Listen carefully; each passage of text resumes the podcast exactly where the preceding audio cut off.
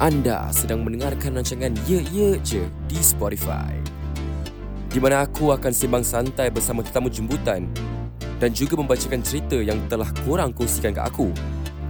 Dan ingat, ini bukan podcast aku, tapi podcast kita semua.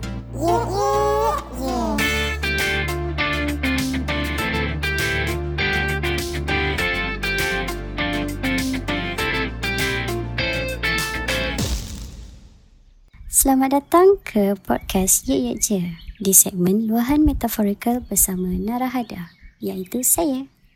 Di segmen Luahan Metaforikal ini merupakan platform untuk anak-anak seni yang ingin mengongsikan jiwa mereka kepada anda di luar sana. Dengarkan.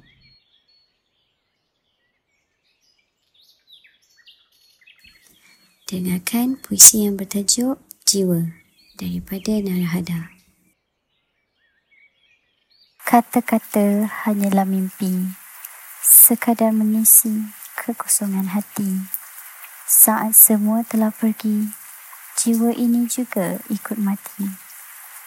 Janji tercipta untuk dimungkiri, hanya tulus menjadikan ia pasti. Saat semua telah pergi, jiwa ini juga ikut mati. Kenangan tertinggal di sini, pahit manis, nyata hakiki. Kini semua telah pergi. Ku pasti jiwa ini telah mati. Itu dia puisi yang bertajuk jiwa daripada Narahada iaitu saya sendiri. Seterusnya kita akan mendengarkan puisi yang bertajuk Tangisan dari Kamar hasil karya Narahada. Di ruang ini tersimpan seribu satu rahsia aku. Hanya ruang ini telah menyaksikan segala jenis tangisan, segala jenis hasutan, segala jenis teriakan dan segala jenis perbalahan di antara aku dan diri aku. Ruang ini menjadi saksi. Jiwa ini melalui onak duri. Belajar untuk teguh berdiri hanya dengan sendiri. Alhamdulillah, settle juga puisi daripada saya. Okey, kita akan teruskan dengan puisi yang bertajuk Jodoh Datang di Waktu Yang Tepat. Hasil karya Muhammad Aminuddin. Mari kita dengarkan. Jika dia benar untukku, dekatkanlah hatiku dengan hatinya. Dan jika bukan, damaikanlah hatiku dengan ketentuanmu. Kesendirian dalam penantian yang menjaga iman jauh lebih mulia daripada berpasangan namun penuh dengan tidak kebaikan. Aku yakin setiap yang datang itu dekat. Bersabarlah sebab itu adalah kunci dari kegembiraan balutlah dengan hati yang pasrah dalam mengharap hanya kepadanya. Karya Panji Ramdana dalam buku Menuju Baik Itu Baik.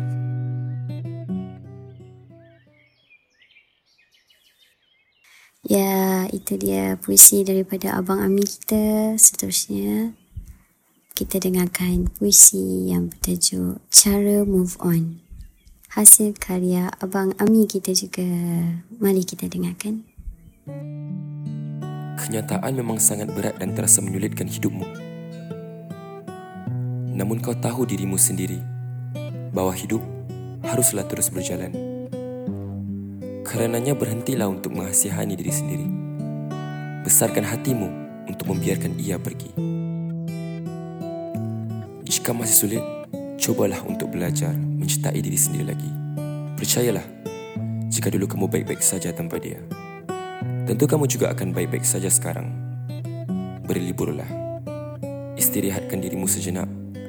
Dan ingat, jodohmu yang sebenarnya masih menunggu di luar sana. Karya Panji Ramdana dalam buku Ketetapan Terindah.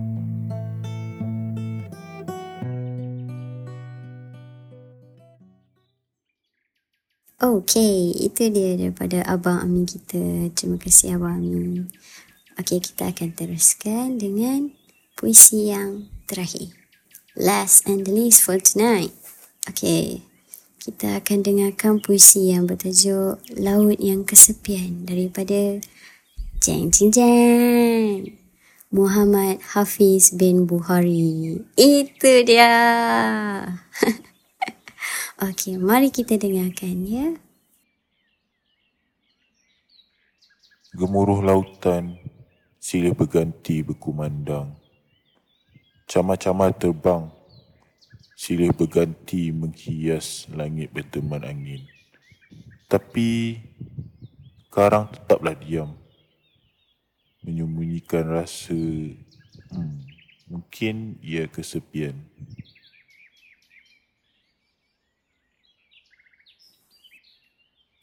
Itu dia puisi Laut yang Kesepian daripada Muhammad Hafiz Buhari.